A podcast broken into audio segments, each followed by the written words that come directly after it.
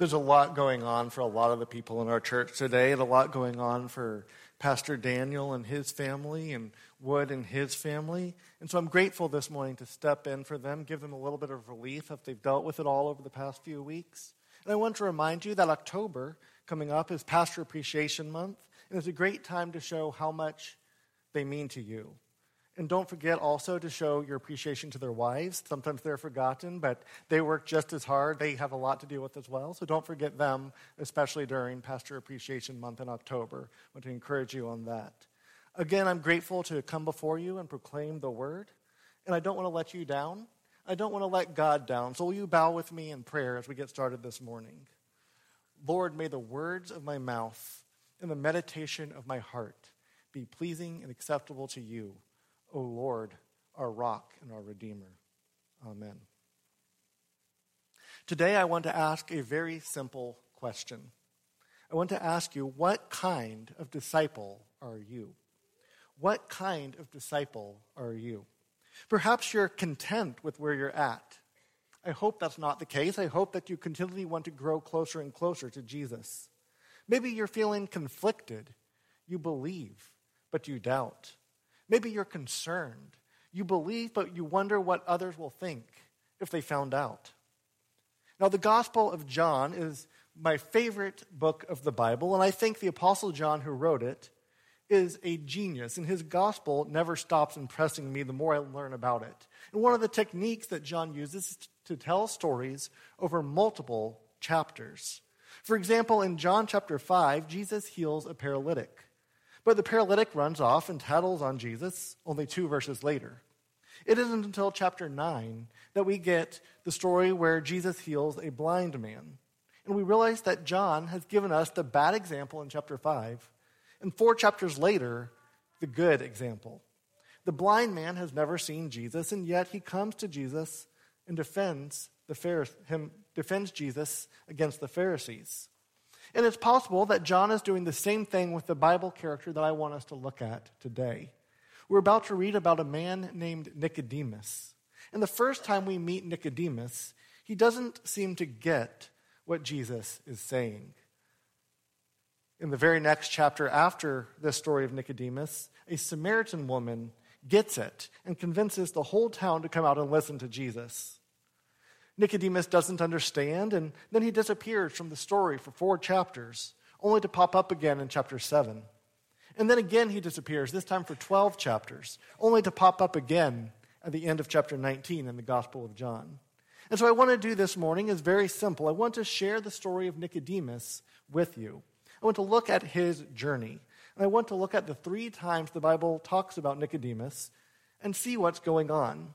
And I want us to see what Nicodemus' story means for us today. And so we need to start by reading John chapter 2, starting in verse 23. John chapter 2, starting in verse 23. Now, when he was in Jerusalem at the Passover feast, many believed in his name when they saw the signs that he was doing.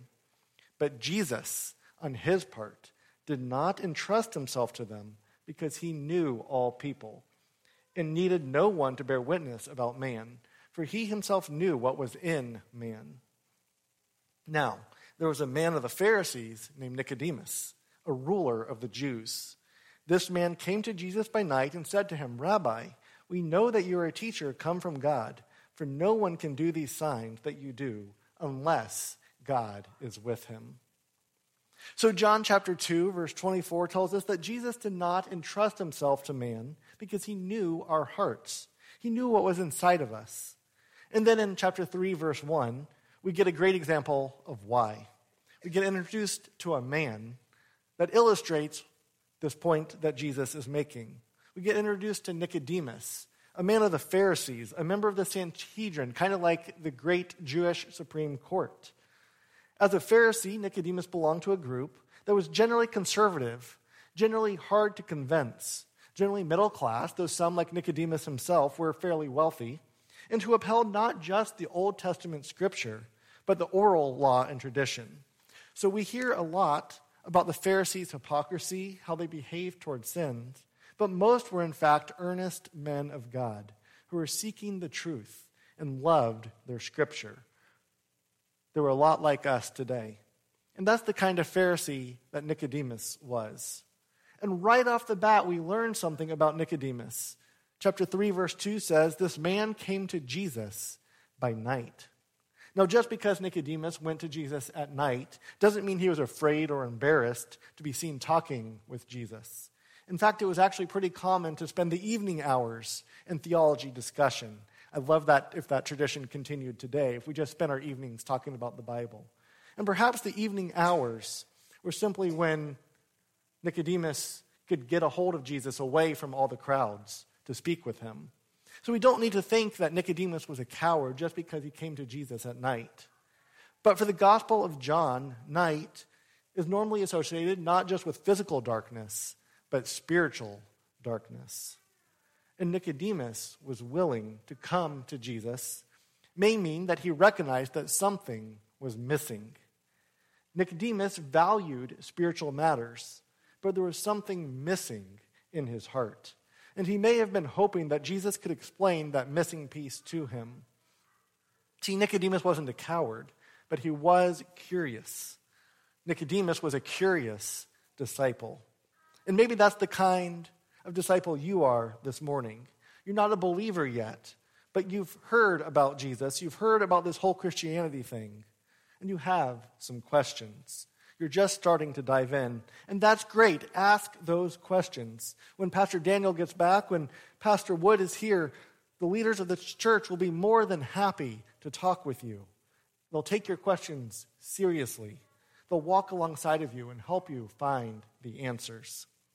And that's what Nicodemus is doing when he says to Jesus, Rabbi, we know that you're a teacher come from God, for no one can do these signs unless God is with him.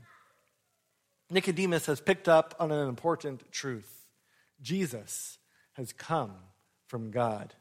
And by calling Jesus rabbi, he's establishing that Jesus is the teacher and that he is the learner. He's coming with a spirit of humility, but he also reveals in this statement that his curiosity is not yet belief. He's coming to Jesus because of the signs he's done and Jesus is about to show him that's not enough. It's not enough to see Jesus as a great rabbi, as a great teacher. A few weeks ago, when I preached, I quoted C.S. Lewis, and I want to go back to C.S. Lewis again. Because C.S. Lewis explains that one thing that Jesus cannot be is a great teacher, if that's the complete answer. Lewis says Jesus is either Lord, lunatic, or liar. He has to be one of those three things because he claims to be sent from God. He claims, I and the Father are one. If he's right, he's Lord of heaven and earth. If he's wrong, he's either crazy and therefore not a great teacher, or he's intentionally trying to deceive us. He's a liar and therefore not a great teacher. It's not enough to see Jesus as a great teacher. He's either Lord or he's not. And it's not enough to come to Jesus because of the signs. Yes, we should praise Jesus. We should praise the Lord for what he has done in our lives. But sign seeking isn't enough either. We can't treat Jesus like Santa. Jesus explains this truth to Nicodemus starting in chapter 3, verse 3. Jesus says, Truly, truly, I say to you, unless one is born again, he cannot see the kingdom of God. Nicodemus said to him, how can a man be born when he is old? Can he enter a second time into his mother's womb and be born? And Jesus answered, Truly I say to you, unless one is born of water and the Spirit, he cannot enter the kingdom of God. That which is born of flesh is flesh, and that which is born of the Spirit is spirit.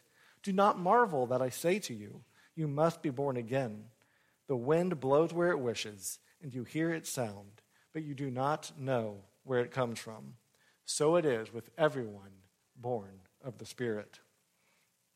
Now, Jesus' answer throws Nicodemus off.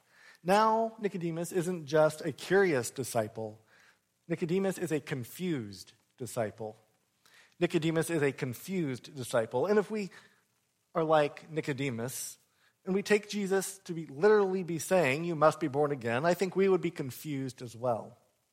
Even for those of us who understand this metaphor, we might not really get what Jesus is trying to say. The idea of being born again has actually come into our culture in many ways. Some of you might know my favorite college football team is the Tennessee Volunteers.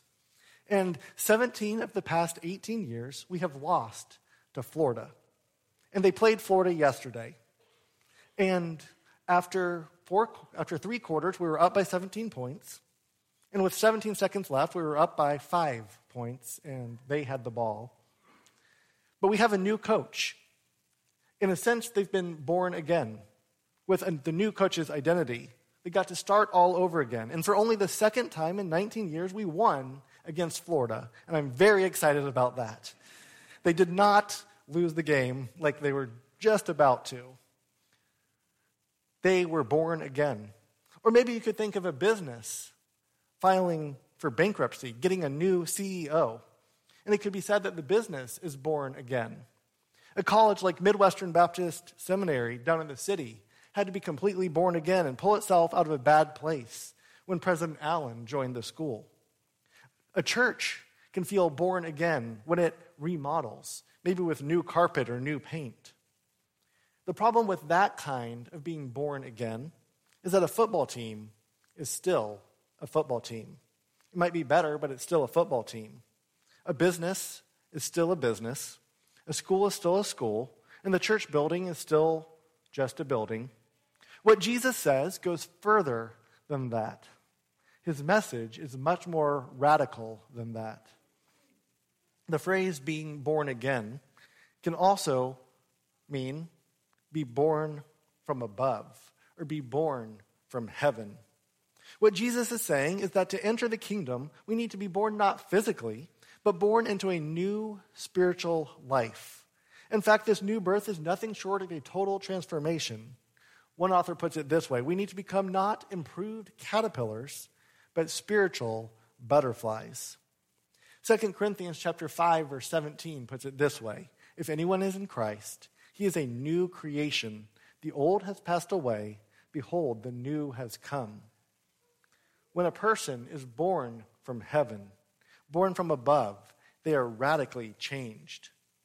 And Nicodemus doesn't get that. He's still confused. In fact, when Nicodemus heard these words, he may have even gotten offended by Jesus. Because in Judaism, the only time you use the phrase born again is when a Gentile becomes a full believer. In a way, Jesus was accusing Nicodemus of being not Jewish, of being a Gentile. Nicodemus may have even gotten angry at this point. He was born a Jew. He knew the scripture. He was already part of the covenant people. Sure, tell the Romans they must be born again, not the Jews. But he was still missing something. He still needed to let the Spirit from above miraculously transform and remake his life. And maybe that's the kind of disciple you are today.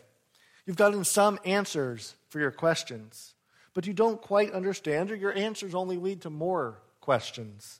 Perhaps you're like Nicodemus too, and that the Holy Spirit hasn't taken a hold of you yet, hasn't transformed you. In church churchese, we call these people unregenerate. We don't mean that as an insult, at least most of the time. What we mean it to say is that Christ's power hasn't taken over your life yet and made you new yet. And if that's the case for you today, let me proclaim the gospel to you. Let me proclaim the good news to you. Jesus Christ, God become man, died on the cross for your sins, for your salvation, forgiving you all your sins, so that you could be reconciled to God. And Jesus died on that cross and in so doing, he defeated death once and for all and enabled us to live with him forever in paradise. And he's coming back to set all things right once again, to judge the living and the dead, and to once again be with his people and to reign over us. And if you want that new kind of life, if you hope for all things to be set right, if you hope for that perfectly just and yet merciful king to reign, then I urge you to accept Jesus today receive him, become his disciple. It's okay if there are some things that are confusing. You don't have to have a perfect understanding to follow him. If that were the case, this building would be pretty much empty. But take the first step and accept him. Talk with Wood, talk with the leaders of this church, and they will guide you if you want to make a decision today. But let's go back to Nicodemus. Nicodemus still didn't get what Jesus was saying. Nicodemus said to Jesus, How can these things be? Jesus answered him, Are you the teacher of Israel, and yet you do not understand these things? Truly, I say to you, we speak of what we know and bear witness to what we have seen, but you do not receive our testimony. If I have told you earthly things and you do not believe, how can you believe if I tell you heavenly things? And that's it. Nicodemus disappears from the story. At first curious, and now confused, and now gone from the story with no resolution. But he reappears in chapter 7. And since chapter 3, some things have changed. And turn with me to John chapter 7, verse 40. John chapter 7, verse 40. Some things have changed for Nicodemus. Some of the people said, This really is the prophet. And others said, This is the Christ. But some said, Is the Christ to come from Galilee? Has not the scripture said that Christ comes from the offspring of David and comes from Bethlehem, the village where David was? So there was a division among the people over him, and some of them wanted to arrest him, but no one laid hands on him.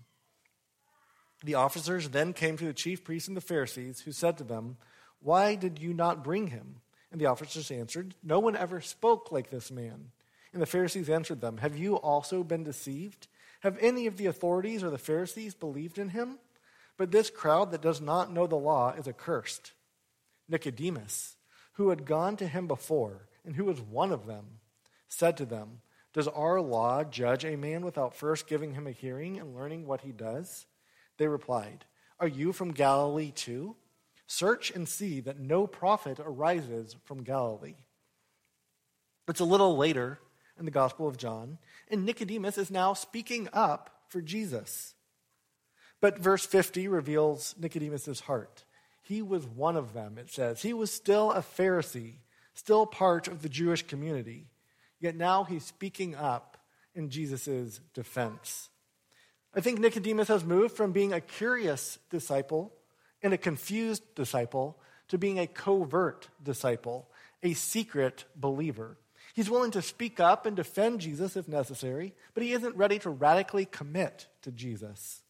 It may be that he fears losing respect, losing influence, or being kicked out of his office. But for now, he's only a disciple in secret, a covert disciple. And his response to the Pharisees is completely true. The law of the Old Testament does require a hearing. Deuteronomy chapter 1, verse 16 says this Hear the cases between your brothers and judge righteously between a man and his brother or the alien who is with him. You shall not be partial in judgment. You shall hear the small and the great alike. You shall not be intimidated by anyone, for judgment is God's. Yet just the mere mention of the law that the Pharisees were supposed to know and follow sends them into a temper tantrum. They start attacking Nicodemus personally. Are you from Galilee too? Search and see that no prophet arises from Galilee. Well, the funny thing is that Nicodemus knew the scriptures. He could have pointed out that, yes, in fact, Jonah, the prophet, came from Galilee. Maybe Nahum or even Elijah, the greatest prophet of them all in Jewish tradition. But Nicodemus keeps his mouth shut. He knows that when people start to distort facts in order to make arguments or to defend their biases, there's not much you can do to counter them. See, the Pharisees think that no one else is a believer, but they're missing the dissension in their own ranks. When Nicodemus brings up a point of law, they snap at him. It's the oldest trick in the debate book. If you can't form an actual response, you resort to ridicule, you attack the speaker. They ask, Are you on his side? And Nicodemus doesn't actually answer. He doesn't say, Yes, I am. So, is that the kind of disciple that you are? Because unfortunately, I think that's where a lot of Christians are today. Sure, we'll speak up if someone is attacking our faith or mocking the church, but otherwise, we look a lot like the world. Among born again Christians, the divorce rate is 32%. Among non believers, it's 33%. 45% of Christians have admitted that they have committed some sexually immoral act, and 23% of Christians admit to having extramarital intercourse. Fraud and embezzlement are major problems within the church, and even if you would never even think of stealing from a store, how much time do you steal from companies that you work for by piddling around on Facebook or just generally slacking off or quiet quitting? We, as Christians, can be just as greedy, just as hateful, just as idolatrous as the lost. We probably don't have a problem going to a temple and worshiping Buddha, but we may worship our jobs, our money, our cars, our social status.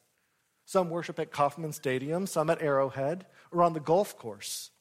In other words, maybe some of us aren't even better caterpillars. We're just plain old caterpillars. And we're not truly transformed into the new creation that Christ offers. Being a covert disciple is a step in the right direction, but it's still not enough. Fortunately, the story of Nicodemus is not over yet. Turn one more time to John chapter 19. John chapter 19, starting in verse 38. John chapter 19, starting in verse 38. We're skipping very far ahead in the story, and Jesus has already died. And John tells the story this way in John chapter 19, starting in verse 38.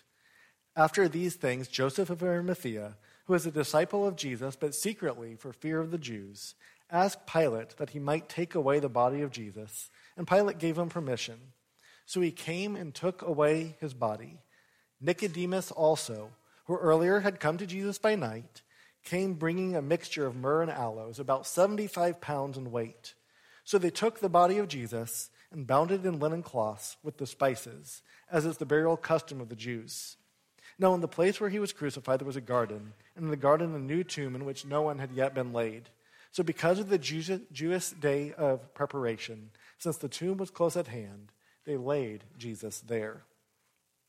This is the final time that Nicodemus appears in all of the New Testament. In a sense, it's his coming out moment. He comes out of the closet and he's no longer a secret believer, but a fully committed disciple. He is no longer curious and confused, no longer covert, but convicted, convinced, and committed. See, most bodies were left on crosses to rot or to be plucked at by birds, wild dogs. Others were simply thrown into ditches. Not only that, but Romans would not permit a body to be taken off a cross if it was a case of treason. So, because Joseph and Nicodemus have no family claims to the body, if Pilate sees this case as a case of treason, then it would be dangerous even asking. They would be associating themselves with a known criminal. Fortunately, Pilate already understands that Jesus is innocent. But the Romans aren't the only ones that Nicodemus and Joseph have to deal with they also have to deal with the Jewish customs. The Sabbath is coming. Matthew reports in Matthew chapter 27, verse 45 through 50, about the ninth hour, Jesus cried out again with a loud voice and yielded up his spirit. The ninth hour is about 3 p.m. in the afternoon, and the Sabbath begins at sundown. Now, I don't know when sundown occurred 2,000 years ago in Jerusalem, but recently around here, sundown has occurred about 7 o'clock. By the end of October, it'll be close to six. And on the shortest days of the year in September, it'll be before five. But if we just call it seven, that leaves from the time Jesus died to the time Sabbath started four hours. Four hours to get permission to move the body, to wrap it, to bind it, according to Jew- Jewish funeral customs.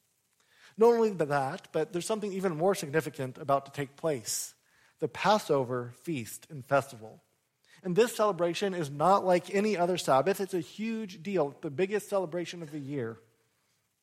Numbers 19, verse 11 says this Whoever touches a human corpse will be unclean for seven days. They must purify themselves with water on the third day, and on the seventh day they will be clean. Now, being unclean doesn't mean necessarily that someone has sinned or done something wrong. In this case, it was about ceremonial cleanliness. But if someone is ceremonially unclean, they cannot participate in worship with the community. In other words, by giving Jesus this burial, Nicodemus and Joseph are publicly identifying with Jesus and they're giving up their ability to participate in the Passover. They can no longer participate in the most holy moment of the Jewish year. They wouldn't do that unless they were fully committed. They're so committed, they're willing to separate themselves from their old community in order to join Jesus' new one. They don't even know the good news that Jesus is going to rise from the dead three days later. We get to know that. We know that Christ is risen. And in that resurrection, Jesus proved that Nicodemus' discipleship was not misplaced. That he himself was the fulfillment of the scriptures. He himself was the fulfillment of the temple, of the feasts, and of the Passover. That commitment would be vindicated in the resurrection. But they didn't know that. And they were still utterly committed to Jesus.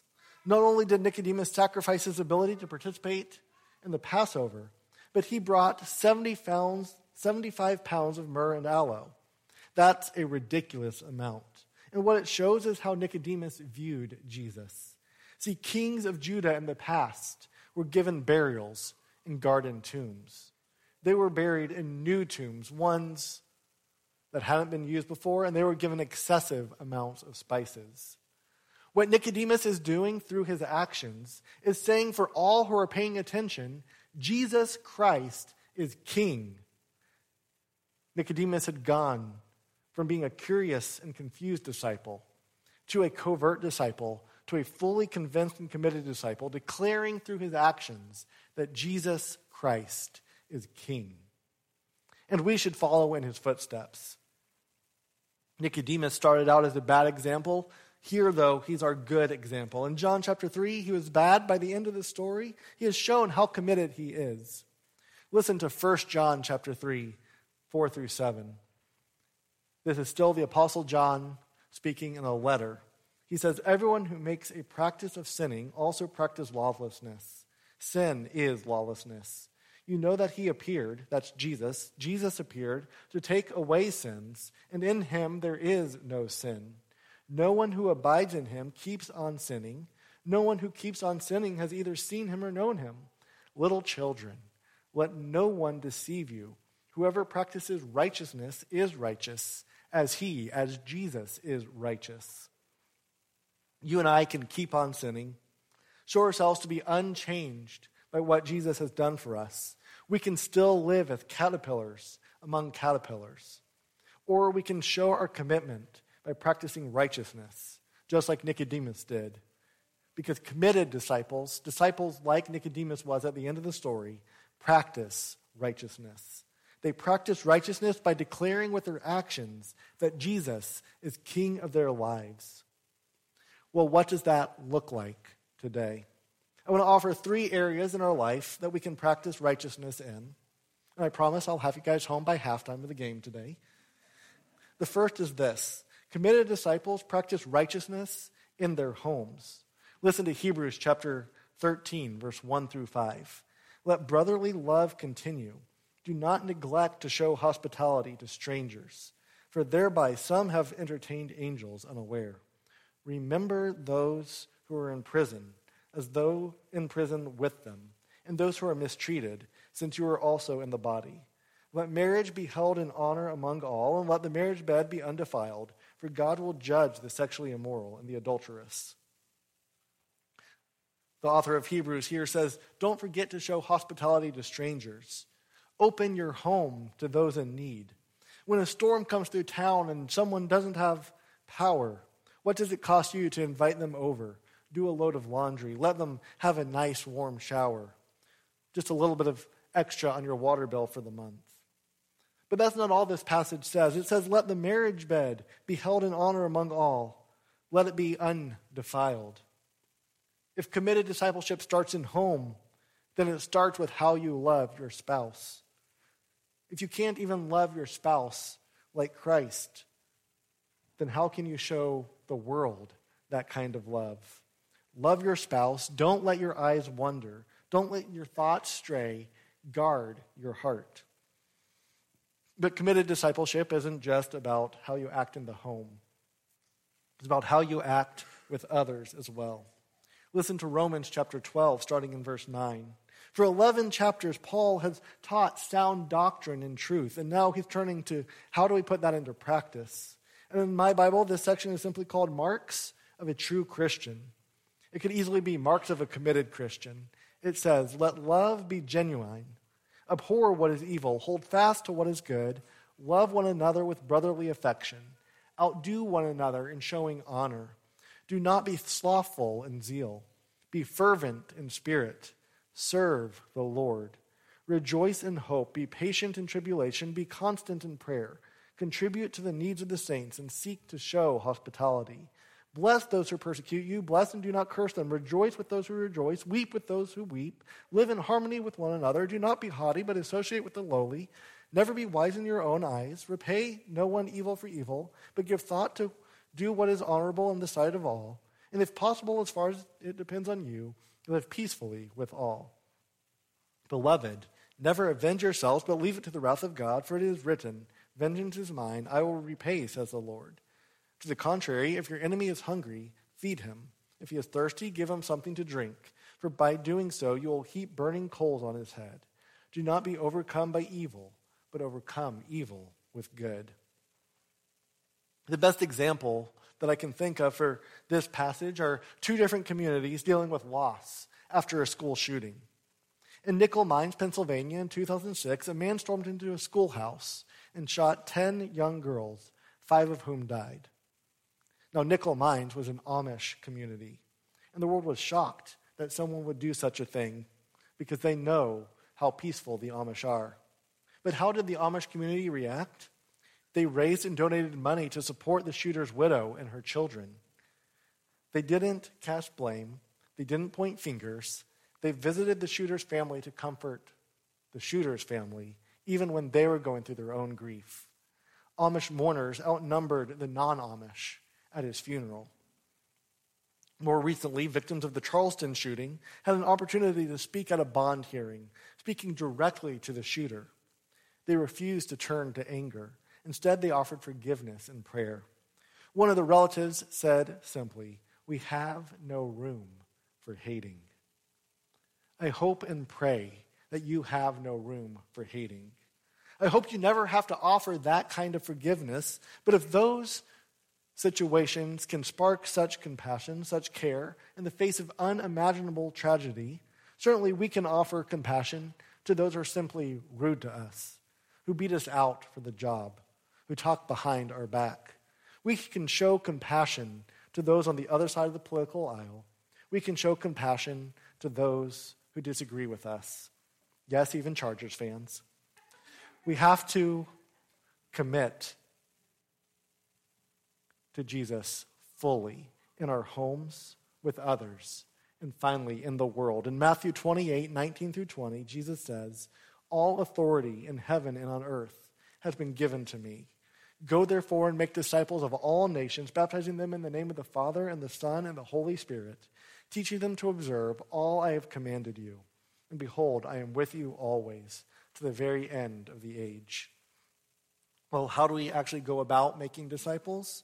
1 Peter chapter 2, starting in verse 11, makes the answer clear. I urge you, as sojourners and exiles, abstain from the passions of the flesh which wage war against your soul. Keep your conduct among the Gentiles honorable, so that when they speak against you as evildoers, they may see your good deeds and glorify God on the day of visitation. The way we act towards the world in order to turn them into disciples is by doing good deeds. And I'm not talking about simply being nice or kind, because even atheists can be moral people. And I'm not talking about earning your way to salvation, earning your way to heaven, because that only comes through Jesus. But I'm talking about doing the kinds of deeds that Jesus did. We might not be able to multiply loaves and fishes, but we can certainly feed the hungry. We might not be able to make the blind see and the deaf hear, but we can show compassion for the sick and the dying. We can treat them honorably and not cast them aside. We might not be able to instinctively know people's thoughts and exactly what they need, but we can be compassionate listeners, be a calm presence in their lives, and hear what they're saying. And even when we don't know what to say, we can just be with them. What I'm saying is this just coming to a church on Sunday or saying a few prayers over a meal doesn't make you a disciple. I can sit in the garage all I want, but that doesn't make me a car. Even being a covert disciple, speaking up and defending Jesus doesn't help much if we look like the rest of the world the rest of the time. We need to be committed disciples like Nicodemus, even when we know the cost might be high. We need to be disciples in our home with others and wherever we go in the world. And that's how we practice righteousness and declare with our actions that Jesus Christ is King. Will you pray with me? Lord, be King in our lives and in the world today. Help us to faithfully follow you in obedience each and every day. Convict our hearts and convince us of your love and your holiness and your mercy and your goodness. And let us shine your light everywhere we go.